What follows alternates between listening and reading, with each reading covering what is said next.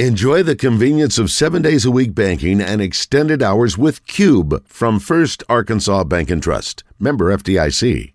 Uh, but we do need to go to Moscow, Idaho. Raj, would you go ahead and introduce Chanley for me? And please? now, Chanley Painter, a court TV correspondent, attorney, and former Miss Arkansas, brought to you by the Gangster Museum of America and Hattery of Hot Springs. Remember, if you can't find a hat here, you need your head examined. And if you think there is crime on court TV, find out what really happened in Hot Springs at the award winning Gangster Museum of America. I like the, I like the tie-in. Good morning, Chanley. How are you?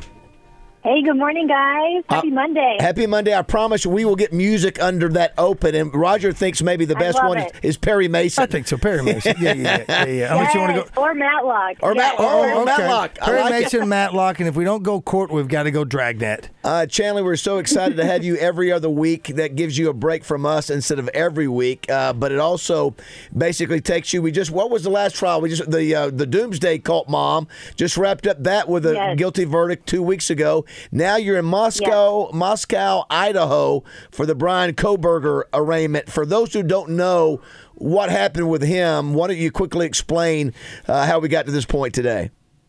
Yes. Well, it's Moscow, Idaho. Moscow. locals. That's how we pron- that's how we pronounce it here. Interesting. It's northern Idaho, about five hours from the Canadian border, on the on the border of Washington State and Idaho. We have Moscow. It's a small, quiet college town. And nothing like this ever happens here. This was so shocking. I know you guys know, but last November, November 13th, early morning hours, there at the University of Idaho, four college students were brutally stabbed to death as they slept inside uh, an off-campus home just steps from the campus. It's really where a lot of students live, and Greek life is just you know steps from Greek Row. And uh, for seven weeks, it was a manhunt for a mass murderer. Ends up they arrested Bryan Kohberger, 28 years old. He was a PhD candidate at the neighboring university across state lines, Washington State University, in criminology. He's getting his doctorate in criminology. He go they catch him in, in Christmas break when he's in Pennsylvania with his family, acting weird.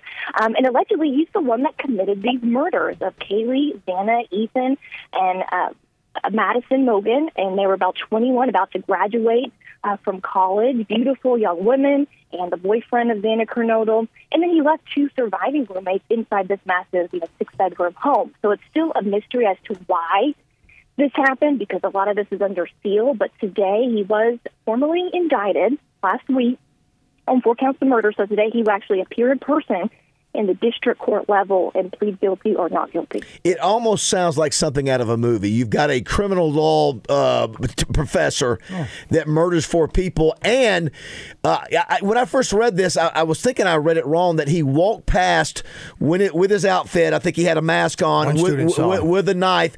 Just walked right past it and did not kill those two. Or and I- I don't know. Again, like you said, don't know why. Don't know. You know, obviously we're going to learn, but but it was some good detective work as well. Though they they sort of they they were able to look at the cameras in town and track him all all the way across country. Right. It's incredible. Oh my goodness, it's incredible the police effort that went into this. Law enforcement from all across the state of Idaho, plus the FBI, they were able to track down a white Hyundai Elantra that was seen in the area on doorbell cameras, security surveillance camera around the time of the murders, which was around 4 a.m. in the early morning hours of November 13th. And then they were able to, you know, they sent out this wide, you know, bolo, be on the lookout for this white Hyundai Elantra. Uh, that was the first major lead.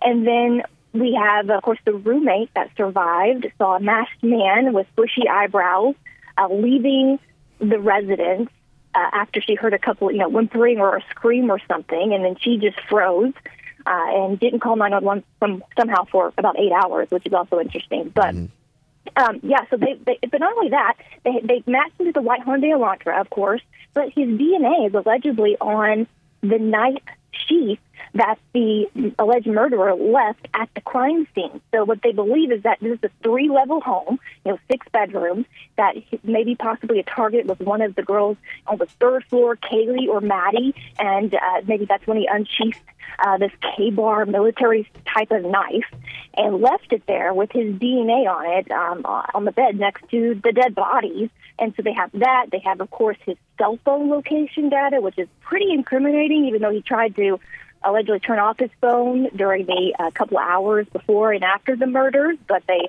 uh, tracked him in the next morning back at the home. And they also had him allegedly near the home with his cell phone 12 prior times. So Wow. this looks like he was stalking them out.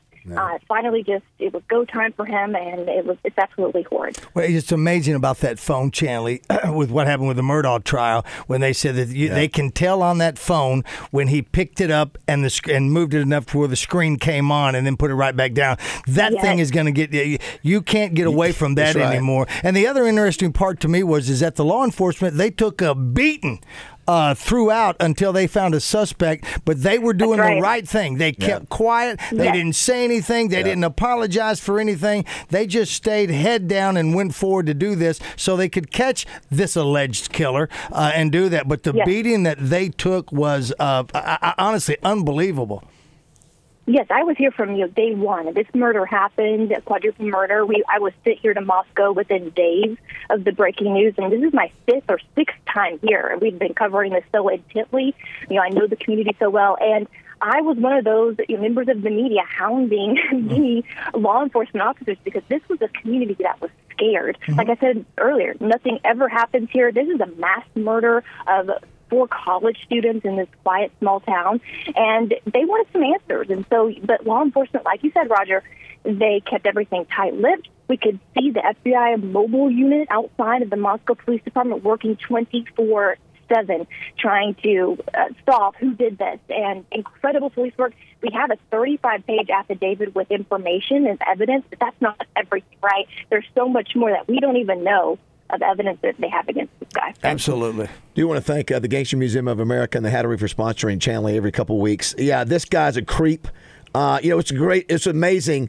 He teaches a class. I mean, that's how stupid he is. He teaches a class in criminal justice, but he's not smart enough to realize all the things he's doing. He's going to get caught. I mean, just you, you know, you have But because he's that smart. yeah, he thinks he's smarter than everybody else. That's yeah. exactly right, Roger. And and then he, then the other thing is that they stop him and his father somewhere I going cross country. And so is it to, uh, is it thought that the father knows what happened? Does he know that he was helping his son? You know, or do you think that his father did Right. not know at this point? who knows? There's speculation that maybe he had an idea or some sort of a clue, but as of right now, he, he had no idea. What we what we believe he had no idea. He um, the family, Kohberger's family, when he was arrested again at his parents' home, uh, the almost it was before New Year's, December, December 30th, I believe it was, in the middle of the night. So they they of course were surveilling him all the way across country because they they realized that he was a prime suspect. They even tried to go to the parents' home to collect trash, and Kohberger was putting his trash at the neighbor's trash, and he was wearing. So he was arrested in the middle of the night wearing gloves in the kitchen, family home kitchen, sorting his trash into plastic bags. How about that? That's Oh, what yeah. the police find when they're arrested.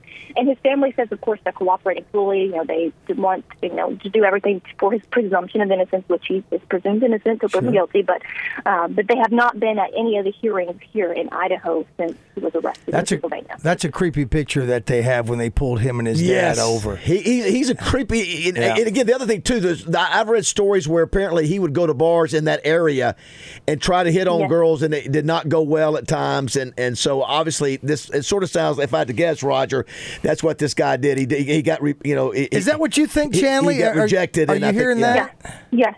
Yeah, we've heard that reporting. I've Okay. spoken to several of his classmates and even students. He was a teaching assistant. We had students here at Washington State University. I've talked to them about how odd he was. And then also Dateline just reported Friday night that he actually is being investigated for uh, putting in security cameras, kind of convincing one of his colleagues at WSU that she needed to put um, they accuse him of breaking into her apartment, so it looks like you know someone did it. So she's concerned, comes to him. He said, "Oh, I'll put cameras in there for you."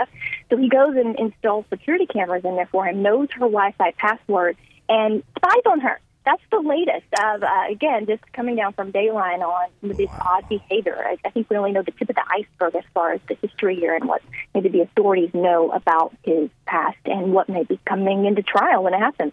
And speaking of that past, are they looking at other murders that they uh, uh, are going to start looking at him? Absolutely, uh, that's pretty standard. You know, when when police uh, arrest someone, so not only um, here but in Pennsylvania, where he grew up, where he went to school, high school, uh, college, and, and got his master's, they actually in that county, those prosecutors have have released statements that they did go back and look at cold cases and unsolved cases to see if there's any connection to Bryan Kohberger. Hmm. Uh, so they have confirmed that they've been looking into any past crimes because you know for for people and that that's usually a beginner doesn't start there, right? Uh, yeah. what research shows, and that that's the big undertaking. So uh, they are definitely looking into if he had killed before. Well, it's a it's a disgusting. You you kill four. It's bad enough to kill anybody, but you do you do it with a knife, yeah. and four yeah. of them. Yeah, yeah that, uh, that's up close. Exhausting. Yeah, I, again, it sounds like they've got a plenty of evidence. But uh, listen, we're glad you're on the case. You're actually on the steps of the courthouse right now. What, have you already? I had, literally am. Have you had a hit already on Court TV yet, or is that coming up? I will be on Court TV in about 30 minutes, an hour ahead of when the arraignment actually starts here. We're on Pacific Coast time here in Moscow. But I have to tell you, so this, I mean, national media, really international media, has descended again upon this small town. The courthouse is lined with tents and cameras. Right. All the major networks are here for this. And we even have someone in line waiting for me uh, that got here at 3 a.m., guys, just to get in line outside the courthouse wow. so I can have a seat in there when court starts. Well, that's awesome. You do great work, yes. work as always, Chanley. We'll talk to you in a couple weeks. I'm sure we'll know a lot, a lot more by then. But great work as yep. always. Thanks.